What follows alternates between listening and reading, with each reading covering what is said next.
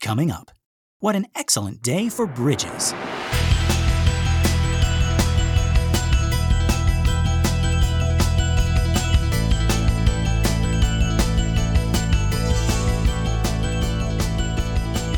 Well, howdy, folks, and welcome to minute 81 of The Exorcist Minute, a show where we endeavor to examine, extrapolate, and excavate The Exorcist, minute by terrifying minute. My name is Lester Ryan Clark. And I'm Keenan Diaz. And we'll be your holy guides on this journey through what some have called the scariest movie of all time. All right, so our minute begins with Karras fishing for a cigarette. And it ends with Chris saying, Oh. And folks, I want to open this minute with another reading, picking up right where we left off. So here we go. A reading from the Book of Blatty. Got a cigarette, Father? He reached into the pocket of his shirt. Can you go non filter? Right now, I'd smoke rope. He tapped out a camel from the packet. On my allowance, I frequently do. vow of poverty, she murmured as she slipped out the cigarette, smiling tightly. A vow of poverty has uses, he commented, reaching in his pocket for matches. Like what? Makes rope taste better? Again, a half smile as he watched her hand holding the cigarette. It trembled. He saw the cigarette wavering in quick, erratic jumps, and without pausing, he took it from her fingers and put it up to his mouth. He lit it. His hands cupped around the match. He puffed, gave the cigarette back to Chris, his eyes on the cars passing over the bridge. Lot easier. Breeze from the traffic, he told her. Thanks, Father. Chris looked at him appraisingly, with gratitude, even with hope. She knew what he'd done. She watched as he lit up a camel for himself. He forgot to cup his hands. As he exhaled, they each leaned an elbow on the parapet. Where are you from, Father Karras? Originally? New York. Me too. Wouldn't ever go back, though, would you? Karras fought down the rise in his throat. No, I wouldn't. He forced a smile. But I didn't have to make those decisions. God, I'm dumb. You're a priest. You have to go where they send you. That's right. How'd a shrink ever get to be a priest? she asked. He was anxious to know what the urgent problem was that she'd mentioned when she telephoned. She was feeling her way, he sensed. Toward what? He must not prod. It would come it would come. It's the other way around, he corrected her gently. The Society. Who? Uh, the Society of Jesus. Jesuit is short for that. Oh, I see. The Society sent me through medical school and through psychiatric training. Oh, where? Oh, well, Harvard, Johns Hopkins, Bellevue. He was suddenly aware that he wanted to impress her. Why? he wondered, and immediately saw the answer in the slums of his boyhood, in the balconies of theaters on the Lower East Side. Little Dimmy with a movie star. Not bad, she said appraisingly, nodding her head. We don't make vows of mental poverty. She sensed an irritation, shrugged, turned front facing out to the river. Look, it's just that I don't know you, and she dragged on the cigarette, long and deep, and then exhaled, crushing out the butt on the parapet. You're a friend of Father Dyer, is that right? Yes, I am. Pretty close? Pretty close. Did he talk about the party? At your house? At my house? Yes. He said you seemed human. She missed it, or ignored it. Did he talk about my daughter? No, I didn't know you had one. She's 12. He didn't mention her? No. Yeah, I wanted to read that one, folks, mostly for the little thing with the cigarette, how he, he takes it from her shaking hands and makes the excuse that, though, the wind is making it uh, hard to light. And then he lights his own and he forgets to cup his hands. It's another nice little touch, I think. I like uh, from this reading how you know one of the things a novel can do because a film is performative and you have to rely entirely on subtext is mm. that a novel can put us in the mind of both characters at the same time so mm. we could see how they're misunderstanding each other or how okay as Karras I'm going to do this to help you and then as Chris I'm going to completely misread that right you know, that just that's just not um, how plays and, and movies work yeah yeah yeah um, but yeah, like the book and the movie are are pretty similar here on the surface, I would say. Mm-hmm. Um, but actually, Keenan, it almost feels like to me that Friedkin's version is the more emotional and Blatty's mm-hmm. is the more technical, right? Like uh, I'm I'm impressed by the dialogue and the exchange between Chris and Karras in the book. I'm impressed, like on a technical level. But Friedkin is able to get a similar feeling with less words and just a few shots of these two actors. And, and they are bringing their own emotions and their own way of carrying those emotions to the scene in a way that is natural and truthful to screen Chris and screen Karras. And honestly, as much as I, I mourn the loss of some um, really snappy dialog mm-hmm. I don't know if those same words would feel right in the filmed version of the scene, right? Like Keenan, we we know that Blatty wrote the screenplay as well. What what does that look like at this point? So, in our version of the script that is from December of 72, it is pretty close to the uh, film version. Ah, uh, so, we have just a little bit of, um, at the very beginning of uh, where Chris thinks that Karras is hitting on her or or some weirdo, or he's a key moving creep. Okay. Um, and then beyond that, it is much more pared down. There are fewer jokes. Um, mm. So, it is, it is, it is almost the exact same as the movie. And I, I, I think that's, that's potentially why um, the movie is I mean the movie is so fraught. That's the word that I keep thinking about. Like how fragile it is, right? Yeah.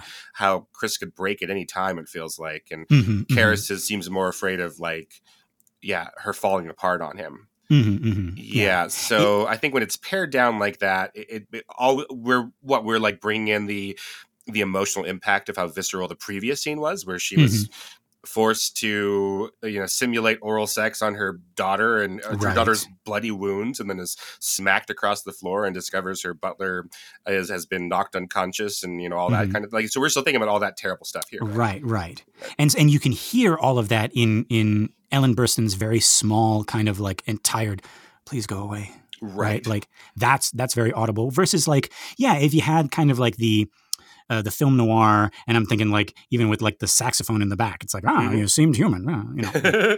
yeah, this is. Really I know that's wonderful. not how how Blatty's doing it, but right, yeah, it's really wonderful dialogue that you're talking about from from Blatty's book. Um, mm-hmm uh, I think it's interesting. It puts us in the perspective of like Karras as a as someone who talks to people for a living, right? Mm-hmm, mm-hmm. Um, as a as a therapist and a priest, and like he's talking through his process, which is interesting. Of like, yes, okay, I, you know, oh, I could feel myself trying to get ahead and trying to get to the results, but remember the process is right. She it will come out like you don't you don't have to ask that question. She will answer it for you yes later on right and i'm someone you know part of my job at school is i interview people i'll, I'll bring in industry guests and I've, mm-hmm. I've, tried to develop those types of skills it's interesting to hear you know go back to your training Karras think you know don't don't get too emotional here think about this right. but um but again in a movie we don't necessarily have time for you know insights into process right. like internal processes and then we don't necessarily need it we still get the the fraught emotionality of it exactly yes i'll think of a synonym for fraught but that's what i keep uh, thinking here synonym for fraught yeah frankenstein um uh, so uh, actually, yeah, thank you, Keenan. Yes. Um, oh, one thing I also wanted to talk about here is the use, both in the book and the movie, of a bridge, mm-hmm. and how that can be symbolic of a bunch of things. Remember, folks, we just got done with a long and arduous Act One, and we are now standing on this bridge halfway between two sides of this river. Right. So there's that certainly. Right. Um, the beginning of a new act, a new chapter. Actually, the University of Michigan's um, fantasy and science fiction website has a dictionary of symbolism Ooh. with an entry on bridges that I want to read here. Um, so it says, the bridge is inherently symbolic of communication and union, whether it be between heaven and earth, hmm, or two distinct realms.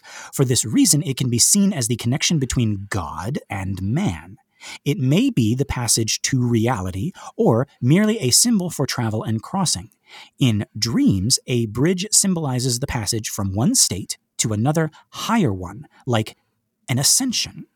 It is the end of one cycle and the beginning of another. In many cultures, it is the link between what can be perceived and what is beyond perception, or at least a change or desire for change. It can be a test to see who is brave, who will cross. Hmm, hmm. interesting.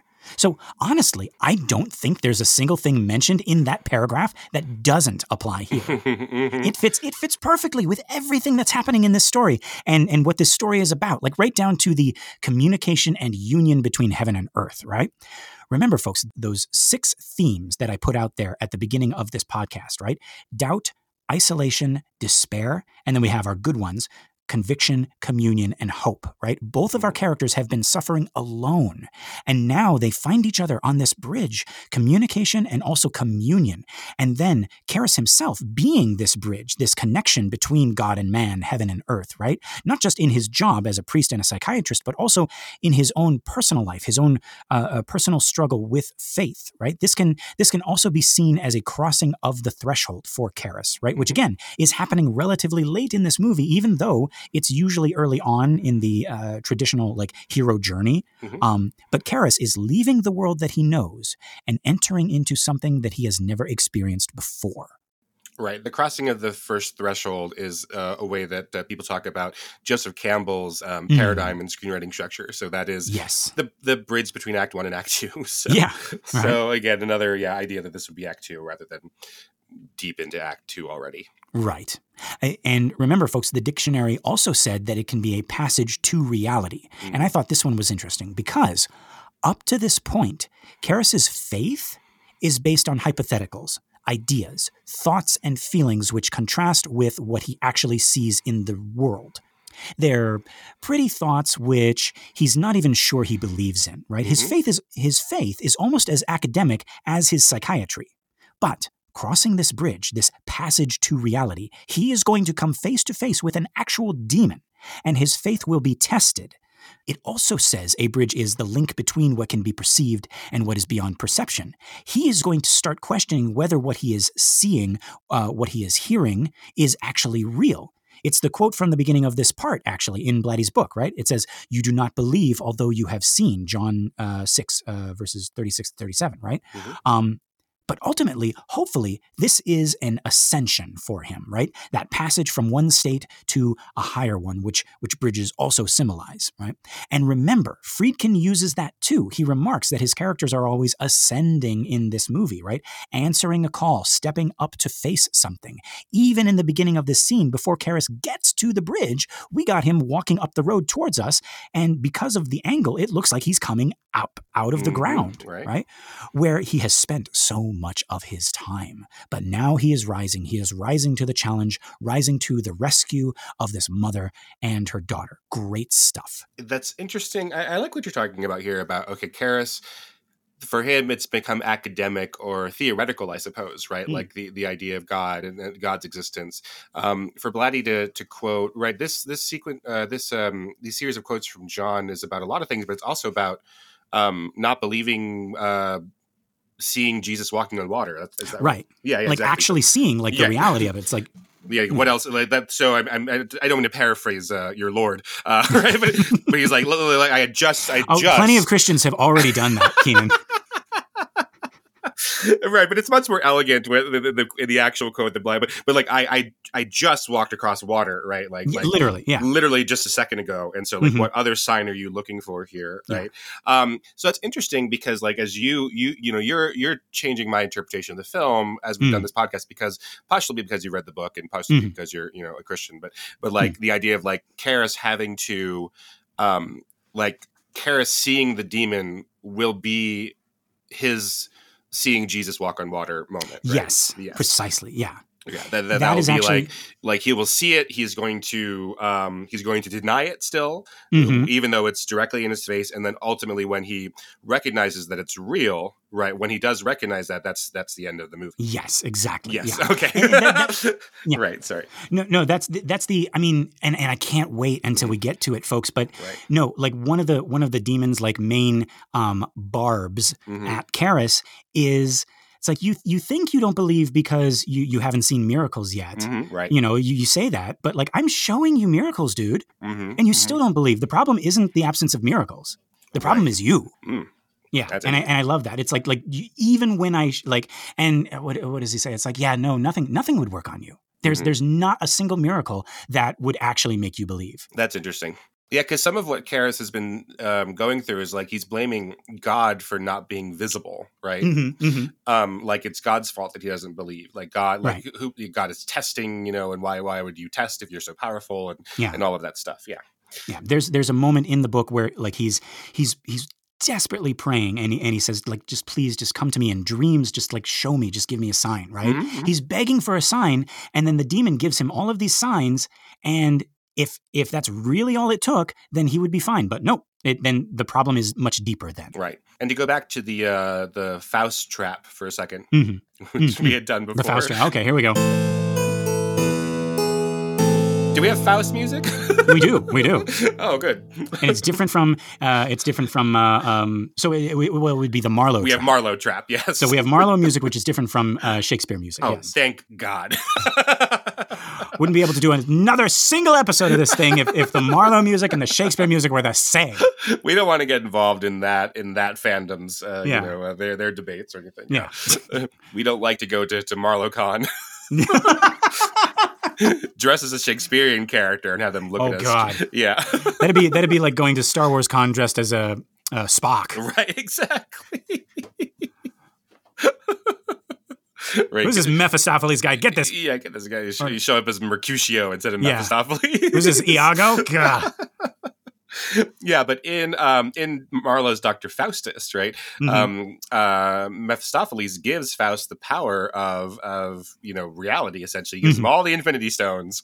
Right. Uh, mm-hmm. I'm trying to I'm trying to trick the kids into thinking right. making making Marlowe, is the school. Yeah. He gives him all the Infinity Stones. He's mm-hmm. able to conjure Helen of Troy. He's able to to learn all the knowledge there is, everything, and mm-hmm. and still Marlowe feels or not Marlowe. Um, uh, Faustus, Dr. Faustus, he feels unfulfilled and he's like well i you know this this is sort of proving to me that there isn't a god. And mephistopheles mocks him similarly and is like is like like this is the proof that there is god. You give i've given you the powers of god essentially. Um, that is proof that that god is real and you the problem is in you right? The problem isn't um, isn't in god's ability to reach you. Like you there's nothing that would ever convince you because you're broken Yes, and that is why I wanted to bring the book into this thing. Mm-hmm. I know this is a movies by minute podcast, and we're examining the movie The Exorcist, mm-hmm. but that is a that is a side of the demon, um, much like Mephistopheles in in Marlowe's uh, mm-hmm. Doctor Faustus, where it it's it's almost like he's angry mm-hmm. at Faustus for being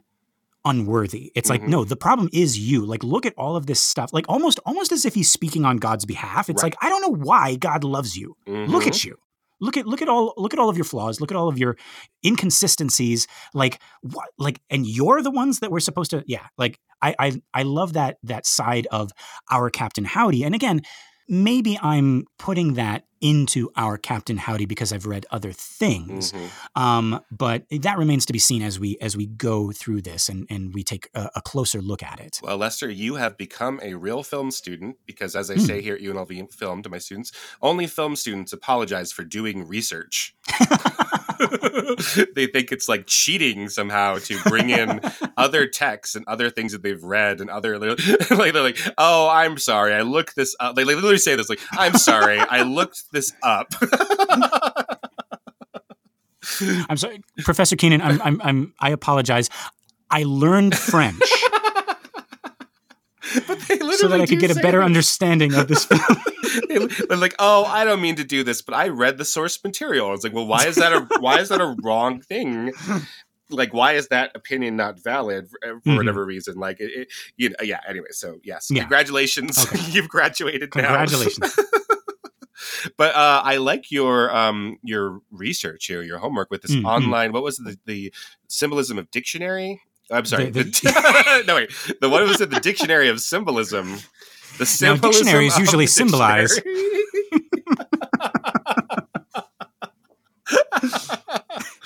I've never had a dream where I uh, dream about a dictionary, so I would love to know what a dictionary means. What the hell does that mean? Yeah. I know. Yeah, the Dictionary of Symbolism. There we go. Um, from the University of shit. Michigan. No, not the University. Yeah, Michigan. Yeah. well, yeah, yeah. No, that's uh, that's really interesting. Um, so I'm not an expert on Jung or, um, and Freud or you. I mean, is that something that mm. you've read a lot about? Um, I uh, in it's college. Okay, okay yeah. yeah. So you might, yeah. So so there are people who are way way more steeped in it than than I am Jungian mm-hmm. archetypes and Freudian paradigms and and all of that but just a, a, brief overview we talked about this a little bit before about like dream analysis and and that sort mm-hmm. of idea mm-hmm. um, but like Jung took uh, Freud's ideas, and again, like Freud and Jung were were talking about this as scientists, and then their work has been debunked, right? Like mm. scientifically, but um, like because because the ideas that they were professing were not scientific, they're not testable. How do you test what something means in a dream? You know, right, that, that's right. untestable. Um, mm. But so we still use it a lot in literary studies, though. Obviously, yes, yeah. And so in, in screenwriting, it is sort of built into um, into how we we think about screenwriting structure in a way that we don't necessarily connect them with Jungian archetypes. Like we will talk about refusal of the call to adventure and mm-hmm. you know crossing the first threshold and mm-hmm. um, all, all, that stuff that we used from the hero's journey. But the hero's journey idea from Joseph Campbell is is Jungian at its it's like base, Right. Because we're dealing with archetypes, and so Jung would. Um, he talked about primordial images, which Hmm. then became archetypes. Um, he adapted them later to the idea of archetypes, and the idea was that like there are things that are inherent in our biology Hmm. that are like um, locks waiting for keys. So there Hmm. are there are these things in us that we Mhm. will once we encounter something in our real lives that matches that lock, they'll feel incredibly impactful to us. Hmm. So the idea of like, okay, it's inherent in us uh, through what he called the collective unconscious, right? Like Right. that, Mhm. like our ideas of motherhood are inherent in us, and so then Mm. for most of us, we see our ideas of motherhood reflected in our mother, and it hits us in that emotional way. Like our we are evolutionary waiting evolutionarily designed to wait for mothering sweet n- um you know nurturing femininity right and then when that happens we go ah that's what i needed right, so then in stories he argues similarly and if you're Mm. like this all sounds like bullshit yeah sure but, but like in in stories similarly he argues like there are ways that we like what is a villain like what is a love interest like Right. and, and that we, they are inherent in us and we were waiting for the stimuli out there that hits us in just those ways so that's what he Mm. was calling the archetypes right yes. So a bridge archetype you know a, bri- Mm-hmm. a bridge image is like we've just been waiting for that in our in our body somewhere Right, right. And even if we don't consciously recognize it, right, Right. there is like a part of our our makeup, right? Some some cells, some somewhere in a corner of our of our jelly little brain right um is is gonna like react to that. And it's like, oh, a bridge. yeah ex- yeah there's a bridge exactly a bridge must mean this because yeah it in my everyday life when i'm on a bridge this is what it feels like to me and so this Mhm. matches that story idea and again they are it's an unscientific idea even though we we young and Jungian people talk about it. I, I'm trying not to insult them, Mhm. uh, but it's unscientific because it can't be tested. We we cannot Right. right. But there are there are similar ideas that um, again they're on the verge of trying to test, like the idea of like aesthetically why we why we respond to blue and green as being calming might have to do more with the fact that like evolutionarily we have um, we have been trained isn't the word but we have we have Conditioned. conditioned is a scientific word that means something right we Mm. have evolved to understand that like blue landscapes and green landscapes are safer or have more health to them or are places Mm. where we can find food and right, so like more fertile and yeah uh, water and plant water. life. and- yeah, mhm. and so you know so the cool colors tend to be calmer for us as opposed to the Mhm. warm colors which suggest you know evolutionarily places that we would have to be um, struggling through more Right. Something is desolate. Something is uh, without uh, growing things, um, Right. or on fire. It's on fire, yeah. right. So again, that's not necessarily testable, and they're they're they're they've been trying to find you know the verges of how to test that kind of thing out. So right now they are they are pseudoscientific, um, and Mhm, mhm. you know the the trouble with Freud and Jung is that they were they were so ahead of their time and talking about things um, and made you know claims that were not scientific and but they were saying they were Mhm. science so that when they got when they were debunked you know science went into a pretty hard direction against them right they were like this right. is yeah. this is just religion with another name for it Yeah.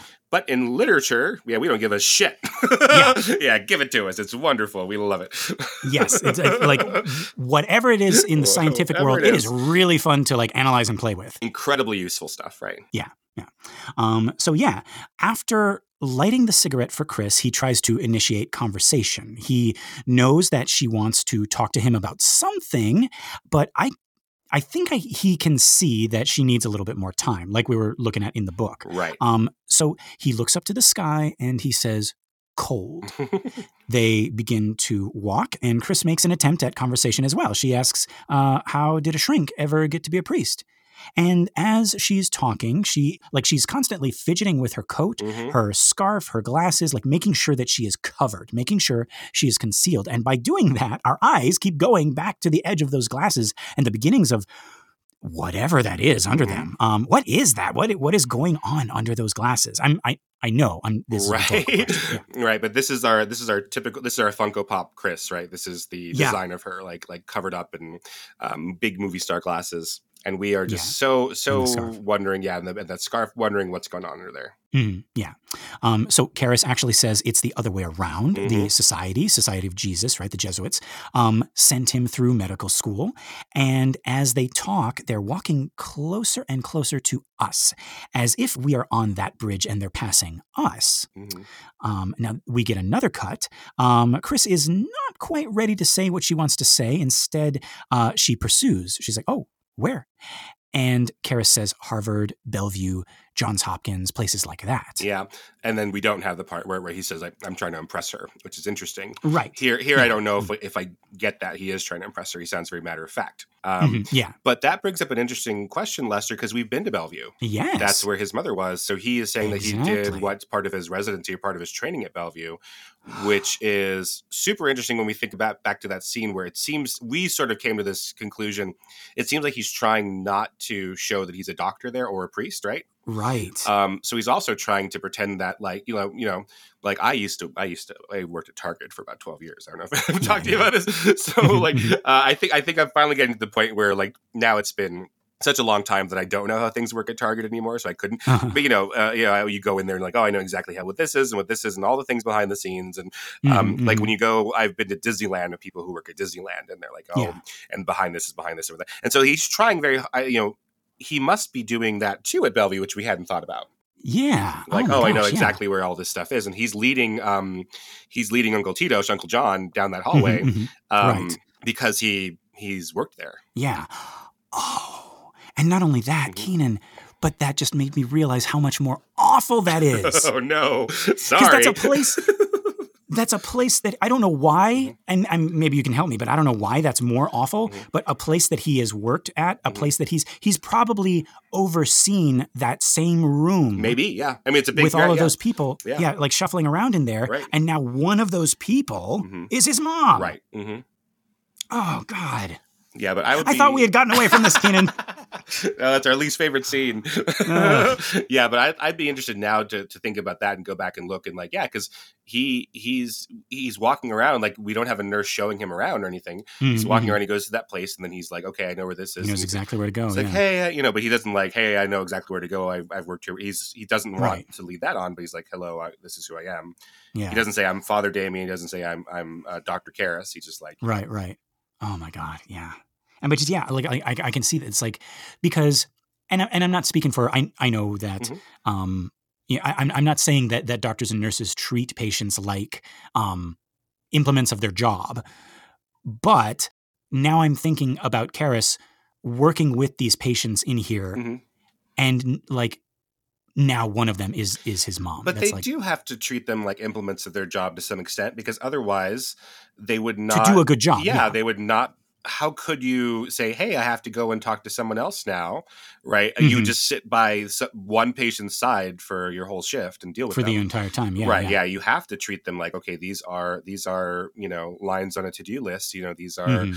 These are pips these are you know like you have to Boxes to check. yeah. boxes to check. I was going to say like bosses in a video game, which is I think like like how I don't know. I think a lot of people our age and younger think like that, like you know, like Mhm, d- mhm. dividing tasks into like video gameified Right. sort of ideas. It- it- This is a mini boss. This is a yeah, and it is unhealthy. side quest. Uh, yeah, Yeah. exactly. It's unhealthy, and, and, you know when you're talking about human beings again. But I think you have to have some kind of car- uh, compartmentalization, or else you would just go crazy.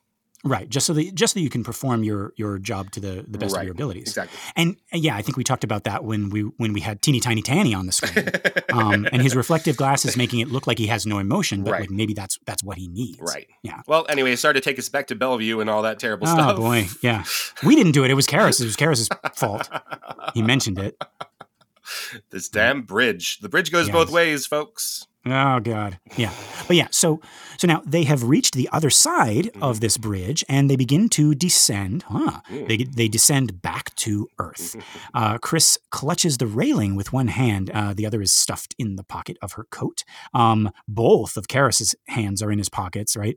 Um, they're not yet sure of each other. Either neither one is is ready to open up. Right. Even the stairway seems to like separate them with a Mhm. line. Right. Him on one side and her on the other. Another cut. You're a friend of Father Dyer's, right? Yes, I am. Pretty close, pretty close. Did he talk to you about my party? Now, up to this point, the conversation has been pretty much like this, right? They're both wearing masks. hmm In Chris's case, it's almost literal as well, with the, the glasses and the scarf, right? Mm-hmm. Um, Karras is polite, he is friendly, even gentle in his answers, right? But also, he's he's not letting anything slip through until did he talk to you about my party? And Mhm. again, we see this smile on his face, right? It's it's small this time, just a, a smile of remembrance, right? He says, he sure did. And then something happens. They are approaching this like wooden not a not a pillar, like like a support beam. Mhm. Um, it's it's in the foreground. It might not even be supporting anything. It might be, huh, it might be a signpost. Mm. Um, and they pass behind it and emerge on the other side with the asking and the answering of this question about my daughter. No, I didn't know you had one. And there it is. Now they're on the other side. The conversation has passed from the land of small talk into more serious matters. Mhm. Again, we got the camera putting things between us and the characters, right? And at this crucial, transformative moment, I love it. Now, Chris is surprised and a little confused. Like, he didn't mention her? No. To which Chris responds with a simple, oh. I think it's really interesting that like they are having this misunderstanding. I think about Mhm. about the party, right? So when she says, you know, let's let's do this actor's exercise. Like I'm your acting coach here, uh, Lester. yeah. So you are playing Chris, right? And when you say my party, what are you thinking of? I'm specifically thinking of Regan peeing on the rug. Absolutely, right? Absolutely. So it's this really interesting thing where where so he's she's saying, did he tell you about my daughter peeing on my rug? Right? He's like, Mhm, oh yeah, I heard about it, but that's but that's not what he is responding to at all, right? Right. because Father Dyer, it turns out, has kept that secret. Um, and Yes. it's just mentioned the part about, oh, we stayed up till three o'clock in the morning when we were on the piano. I was playing doity doity doy. right. Everyone was, everybody loved me. We talked about heaven, etc. Right. There was a Yeah, yeah. bunch, there's an astronaut and a senator, right? Yeah. All sorts of crazy things, right? Yeah. Mhm. So, so he's like, oh yeah, this infamous party, and she's like Mhm. embarrassed about, obviously, right, because she thinks it's Mhm. about the, and so like that, that's really wonderful. They're having this uh, misunderstanding, and that the movie is trusting, um, trusting us that it's going to be okay that that we have Yes. this misunderstanding about it. Yeah, yeah. I really like that. Yeah, and and uh, this this goes back to I think we were talking about this in a previous minute, Mhm. just about subtext and how you can how you can say like, yeah, did she uh, like uh, did he tell you about my party? And we're not like, yeah, of course she is not thinking is like, oh, did you did did Father Dyer tell you about like what a great time we had about at, my party? right? No. but how how great he was at the party. Yeah. right? He's he's thinking or she's thinking specifically like. Did this did this information leak out? No, let me not say it. well, you did say it, Lester. I did say it. and I hope you're happy. No, um, no, but did did this info get out about my daughter right. peeing on the rug? All you have to do is say that party, right? I wonder if she's, you know, she's embarrassed, obviously, right? Because probably Mary Jo and the senator, they've all said, Mhm. they've all gone around town talking like, of course, Those are all like big people Right. that would that would have connections, and it's like, yeah, Washington society has been talking about this party, right? Because it's right, yeah. that has never happened before. This little girl Mhm. says, "You're gonna die up there. Watch this." da da da da da da. right? I thought the straw hat was a little bit much. Was, you know, yeah, and then um, yeah, so like she's probably hope help. Uh, she's probably hoping, right? He's like, "Did you did you uh, hear about my party?" And he's like, "Oh yeah, he told me about the party." And then she's like, "Well, then you see what I'm talking about, right?" My so right. in a way, so so okay, now now I think I see what you're getting Right. at, Keenan. So rather than uh, being embarrassed, Mhm. like she's she's hoping that she doesn't have to explain more, right, right. Because she's like, oh, if, if you know about the party, then you know You why I them, called yeah, you here. My daughter's having these behavioral problems, right? And Yeah. like, yeah. But he said he's like, oh yeah, hysterical. right? Your party, great time, hysterical, wonderful thing, right? Um, He just- so, oh, oh, oh, is is that what you is that what you you called me over here for? right. And Chris is like, yes, yes, Father Karras. It's like, so you want to invite me to your next party?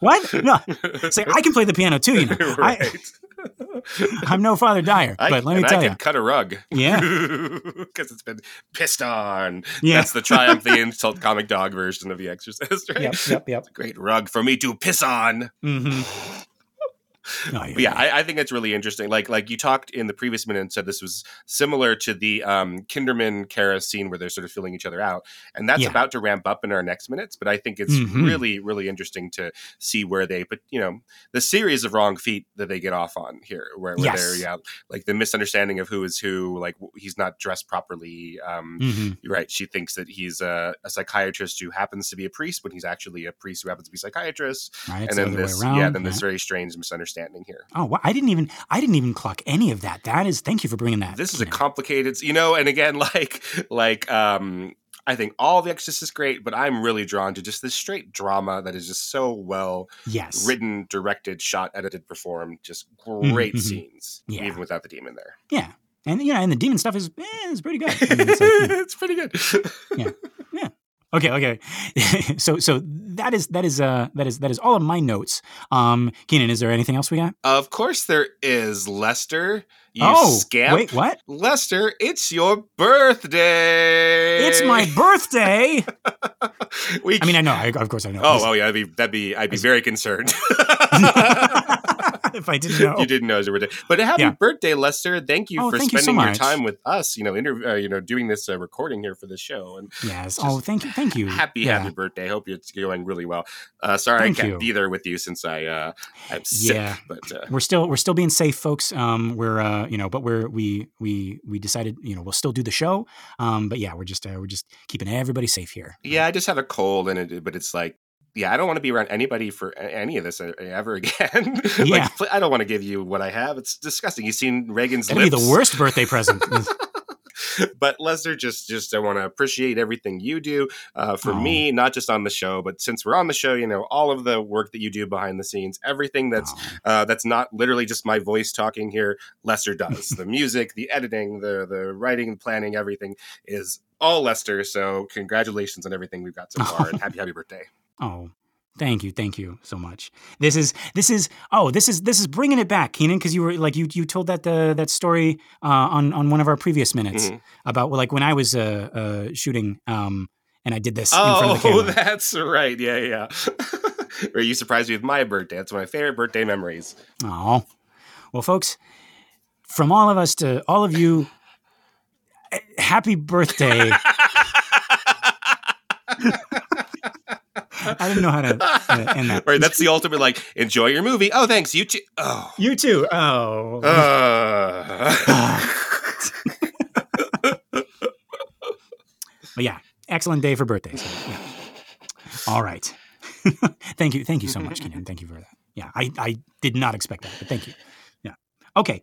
So Folks, this has been another excellent Exorcist Minute. I've been Lester Ryan Clark. You can reach me on all the socials as Lester Ryan Clark. And I've been Keenan Diaz, and you can find me on Instagram and Letterboxd as Howdy Keenan. Yeah, we got our listener group, Compelling Conversations. Go check that out and request to join. We'll let you in here with us. Thank you so much to everyone who has shared the show by word of mouth or on social media. And a big thank you to everyone who has given us a five star rating on iTunes or Spotify, wherever you listen to the show. And hey, if you want to give me a birthday present, mm-hmm. uh, that would be a really swell birthday present, is give our uh, show a five star rating. That would be great. We really appreciate you guys uh, listening and uh, and letting other people know. That's going to help our uh, podcast grow and find more cool people like you. All right, Keenan, are you thinking what I'm thinking? I think I am, Lester. Folks, until next time, the, the power, power, of Jung compels you.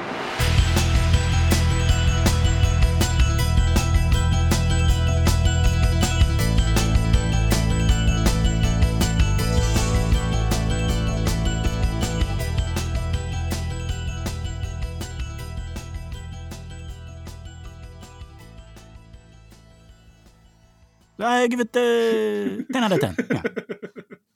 His Uncle Tito. She's like, yeah, it's very good. It's very good. Her head, it's, uh, you know. Well, I'm not going to say it. You, you're waiting for me to say it. I'm not going to say it. You know, it's a, it's a, it's a dummy. you can see the strings. Yeah. well, this part right here, where she, uh, where she walks on her hands and her feet, but she is upside down. Different actor, lady. Not really the girl. So, Frankenstein, you're here too.